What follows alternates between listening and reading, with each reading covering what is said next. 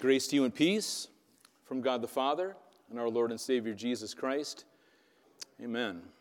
So, um, greetings again to you all, and welcome to the season of Epiphany. I'm sure by now you've had your Christmas decorations put away. Actually, there's still some in my house because my daughter refuses to let Christmas go until the last possible moment. But you probably have your Christmas decorations put away, and you have all of your traditional and festive Epiphany decor around. Jenny, we were going to talk about celebrating this place for or decorating for Epiphany. What does Epiphany look like? Okay, so last Sunday, what was what, what we call Epiphany Sunday. And there are typically three things that we celebrate or commemorate on that day, on Epiphany, Epiphany Sunday. The first is the baptism of Jesus uh, and the significant role that that plays in our lives. Uh, the second is the Magi, or the wise men that came to visit the child, the young child, Jesus, bringing gifts. And we celebrate the significance that that role plays in our lives. The third thing that we oftentimes celebrate on Epiphany Sunday, along with uh, Jesus' baptism and the Magi visiting Jesus, is Jesus' first miracle in Cana, the, him turning water into wine. Uh, so, those are some of the things that we look at. Those are some of the things that we study. Those are some of the things we celebrate on those days. Now, the word epiphany comes from a Greek word epiphaneia, which means appearance or manifestation. Manifestation is just a fancy church word that means to be made seen. Right? The unseen God was made seen, manifested in, in the form of Jesus, something that's revealed. Um, and as it's in the case of those three things that I talked about, something about Jesus was revealed. So when we talk about um, in Jesus' baptism, right, it's revealed that he is the Son of God. That's God's literal words coming out of heaven. This is my only son. This is one I'm well pleased, right? God speaking those exact words. Um, in the first miracle that we see, that's Jesus um, as the Messiah, as the Christ, uh, performing miracles and having power over nature. Um, if we look at the visit of the Magi, then we see uh, the epiphany that the Magi had, the wise men had, um, that Jesus is the Messiah, is the Christ, and came from afar to come and see that and to celebrate that and to worship that. And if you think about those three moments in terms of world history, think about those three moments in terms of world history, um, each of those moments points to Jesus being the Messiah, being the Christ, being the Savior to all who put their trust in Him. So back to Epiphany for a second. Epiphany in, in some countries, um, Epiphany is, is equally as important as Christmas. Epiphany is as important as Christmas. Some places actually celebrate their, have their Christmas celebration on Epiphany, which is January 6th, by the way, because we got the 12 days of Christmas going through there, right? So, my point here is um, the significance of the season, season of Epiphany um, is dramatically overlooked by most of us and, and most of the world.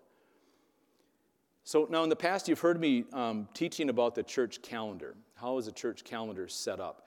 Um, and it's set up, the church calendar is set up in such a way for us to focus on different aspects of Jesus, different aspects of our belief, you know, the things that we believe and why we believe them, so that we can celebrate, we can focus on different aspects of Jesus working in our lives and working in the world that we live in.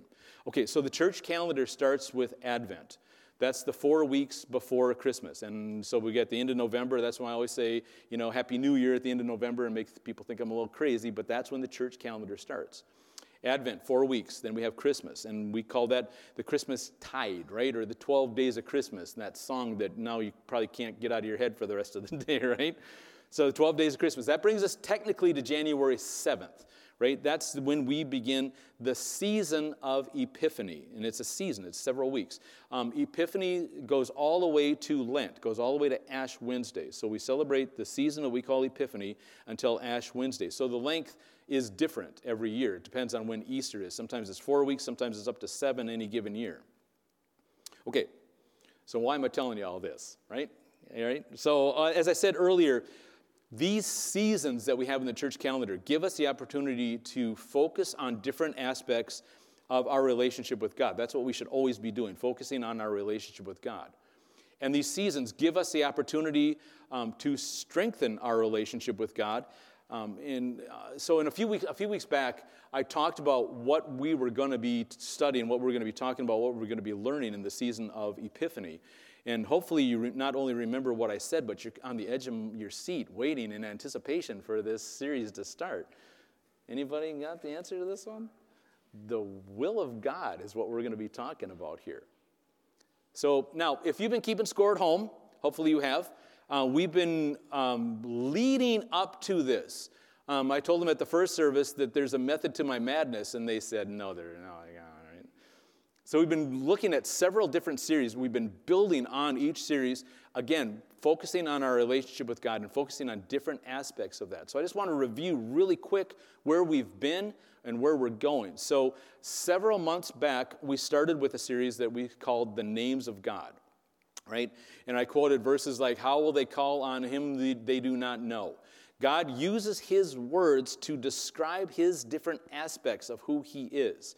So we talked about all the different ways and literally then talked about just praying those names back to God, praying those aspects back to God. So th- those are His promises. The names of God are His promises laid out for us. So we spent about six weeks on the name of God. And then we talked not only about what God's name is, but we talked about who He calls us. We sang about that on, on that song just a second ago about death is arrested. So we talked about our identity in Christ. What is our identity in Christ? Who does that make us, right? We learn things like that God calls us his masterpiece. My goodness, are you kidding me? This mess of a people we call, we're his masterpiece, right? God thinks very highly of you, right? When he created man, he said, or people, he said, now it's very good, right? Before, yeah, we're good, we're good, we're all good, but now we're very good because now this is my masterpiece walking around on this planet to do my will, to do my desires here on this planet. So then we discovered where, now, uh, not only our identity, but where are we supposed to use that identity? How does that play out in the world? And then we studied the kingdom of heaven. We had several weeks on a series on the kingdom of heaven or the kingdom of God. It's uh, uh, synonymous um, in different gospels. So then, okay, so that's what we talked about. That's where we've been. Now, through um, Advent and through Christmas, we had another uh, kind of a sub series called Hope is Here. And then when the kids did their, um, their uh, little pageant up here called Love Came Down, we kind of parenthetically said, well, not, not only is hope is here, but love came down. So now, our focus for our series for this season of Epiphany, even if that's the first time you've heard that, for the season of Epiphany, we're going to be talking about the will of God. And we're going to be talking about how to understand that. We're going to be talking about how to walk in that and how to do these things. We're going to be unpacking um, several different aspects of God's will or, or the will of God. I'm going to use those uh, synonymously. But because anytime I hear people talking about the will of God, especially Christians talking about the will of God or God's will, it always comes out in this sentence What's God's will for my life? Right? What's God's will for my life? And I got a beautiful slide that says that. There it is. What's God's will for my life? Because, you know, before we take the first step in this very complex and, and endless process of learning what God's will is and defining God's will, the first step we have to take is we got to step over ourselves. We got to get over ourselves. Because if we're completely honest, we'd have to say, and I mean just raw honesty, we're rather selfish people, right? Just being honest. And I know now you're probably thinking honesty is overrated, right? But we, and we're going to take our time with this series. We're going to take our time with this series. We're going to talk about um, the different aspects of it. But like I said, the first thing is we have to set aside that sentence and just say, get that idea of my life. We got to understand God's will. And then we have to apply our lives to it in order to receive the things that He's going to be talking about. But I'm getting a little ahead of myself. But in order to understand God's will, God desires. Um, in order to do that, to understand God's will and to, to get our minds wrapped around it, um, we're going to have to take some huge steps. And I introduced this uh, whole idea on, on um, New Year's Eve, the, our service on New Year's Eve. Uh, the, we talked about a New Year's revolution, right? And I said the biggest thing you're going to have to have in your life is a spiritual revolution, right? We're going to have to have that spiritual revolution that we talked about on New Year's Eve. Um, and remember, we defined the word revolution. That's a forceful overthrow over the powers that are the powers that be or the powers that are in charge. So we have to change forcibly, if necessary, the one that's in charge of our decision making process. Not, not only change our thoughts, but change um, the commitment that we have and who we're committed to. So now I want to start with some verses. And I want to talk about uh, some of the stuff. I'm going to break down some of the stuff that Ellen read for us um, earlier from Romans. But full disclosure and transparency here, I had a really hard time deciding what translation, what English translation I wanted to use. because I want to get the right words in our heads. And I want to get the right, the right ideas in our heads. And I say it all the time when you're trying to translate one language to another, it's not an easy process, especially a, a complex language like Koine Greek, which the New Testament was written in. Translating that to English, we got to use a lot more words than what we see on the piece of paper to get a better understanding, a full understanding, a full grasp of what it is that we're looking at. So I want to go to Romans 12, um, verses 1 and 2. Um, now, this is Paul talking um, to the, he wrote a letter to the Romans. Didn't actually set up that church in Rome, but he wrote a letter to the Romans to describe who God is and how we should play that out, what, how that should play out in our lives. So he spends about the first uh, 11 chapters talking about the mercies that God gives us, all the things that God does in our lives, all the things that God does in the world for us.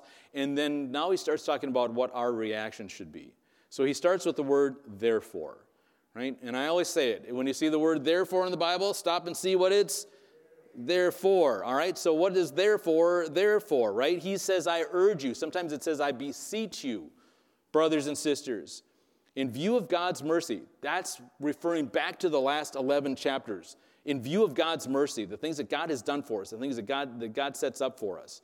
Now he says this this is your command offer your bodies as a living sacrifice, holy and pleasing to God. This is your true and proper worship. I'm going to go on to verse 2, then we're going to back up and break some of this down.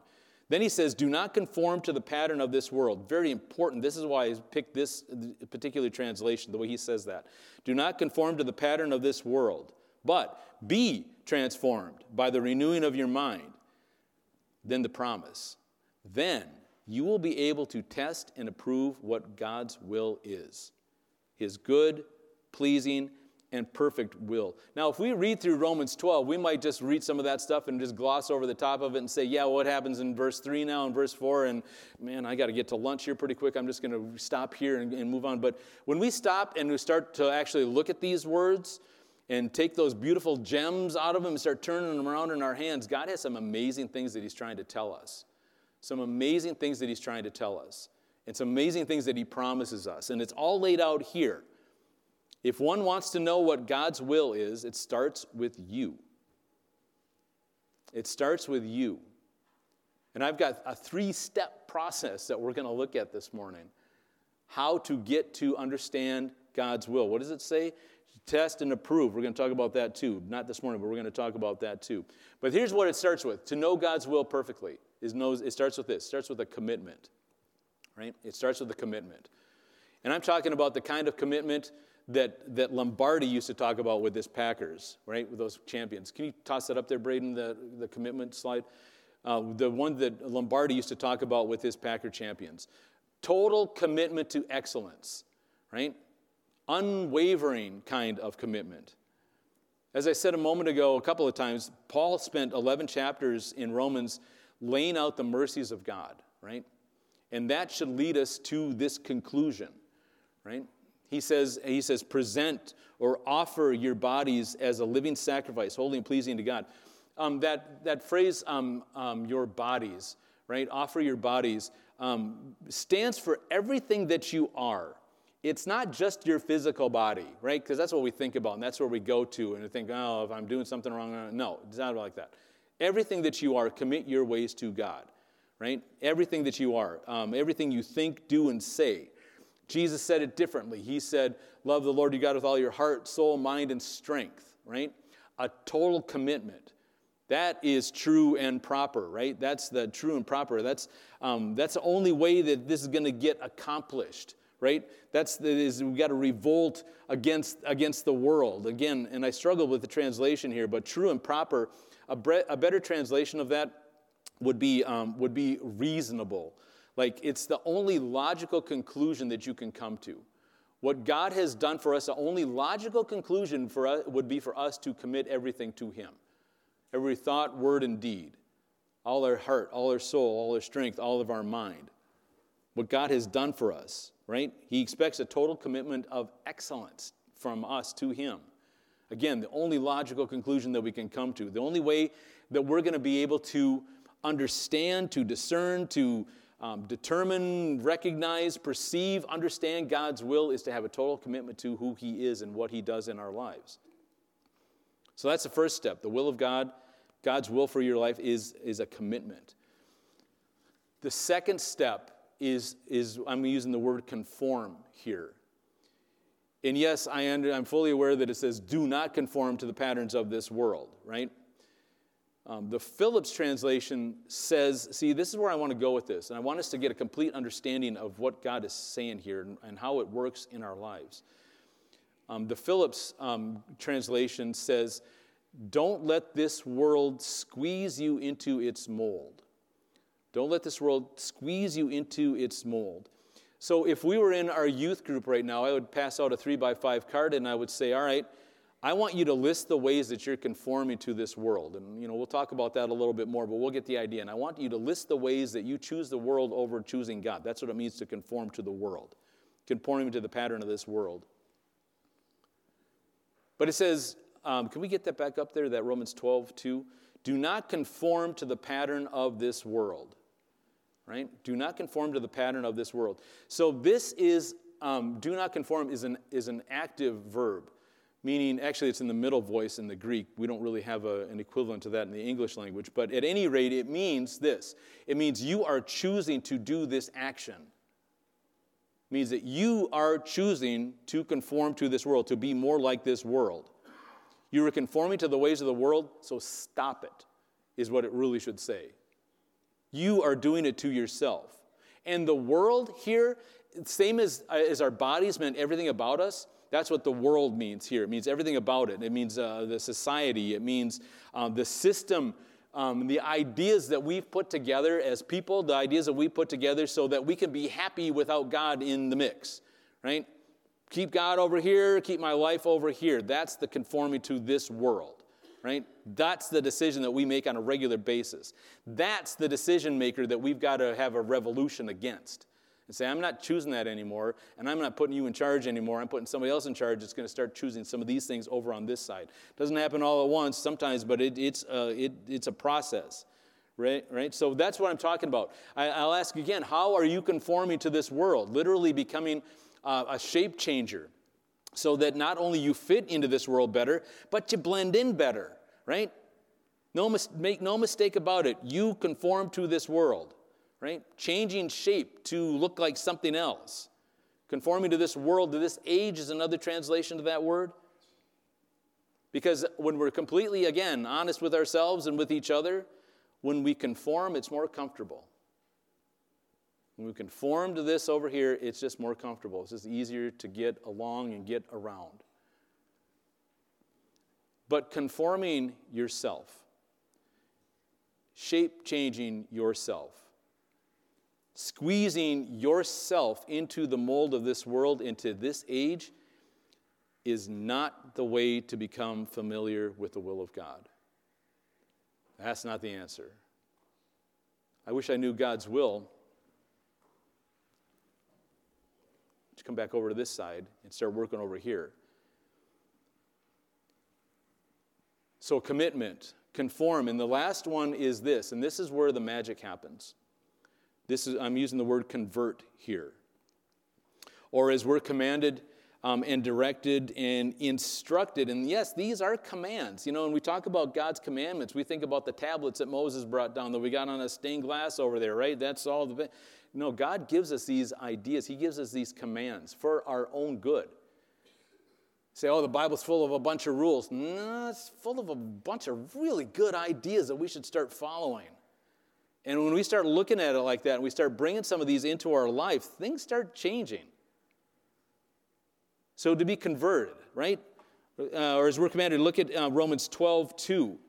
It says this Be transformed by the renewing of your mind.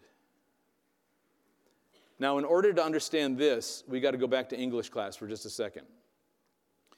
The word transformed is a passive verb, which means the action is being done to you.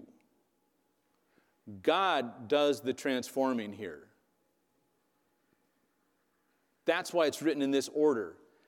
Stop doing this so that I can do this.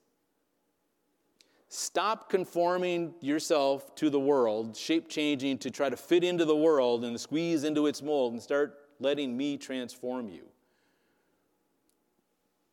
The trick here is that you have to allow that conversion into your life. And that happens first by changing the way you think, renewing of your mind, thinking differently, that revolution that happens in our head, that transformation that God does for us, in us, to us. But if you're so busy wrapped up in yourself, in the shiny beads of the world, then you got to start negotiating with yourself. You got to figure this out. You got to sit down and have a good old fashioned intervention with yourself. And if necessary, form a coup, a revolution, an overthrow of that part of you that are making those decisions in your life. That part of you that's choosing the world and trying to keep God and His will for your life out in the cold. It doesn't make any sense, and yet that's what we do on a daily daily basis. So we need to, like I said on New Year's Eve, we need to revolt until we have the kind of leadership in ourselves, in our decision making process that commits, that pledges, dedicates our bodies, as it says in 12.1, commits our heart, soul, mind, strength to God's purpose and to God's plan. That's what we're going to focus on.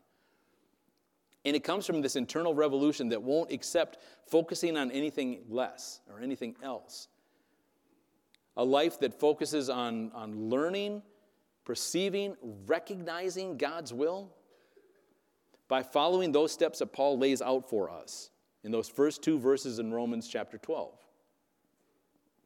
I'll list them one more time here, and then I'm going to give you the money verse, the promise that God gives to us. So, first of all, we want to have a committed being or committed self or committed life. Committed to who God is conform our life to His, a conformed life to His.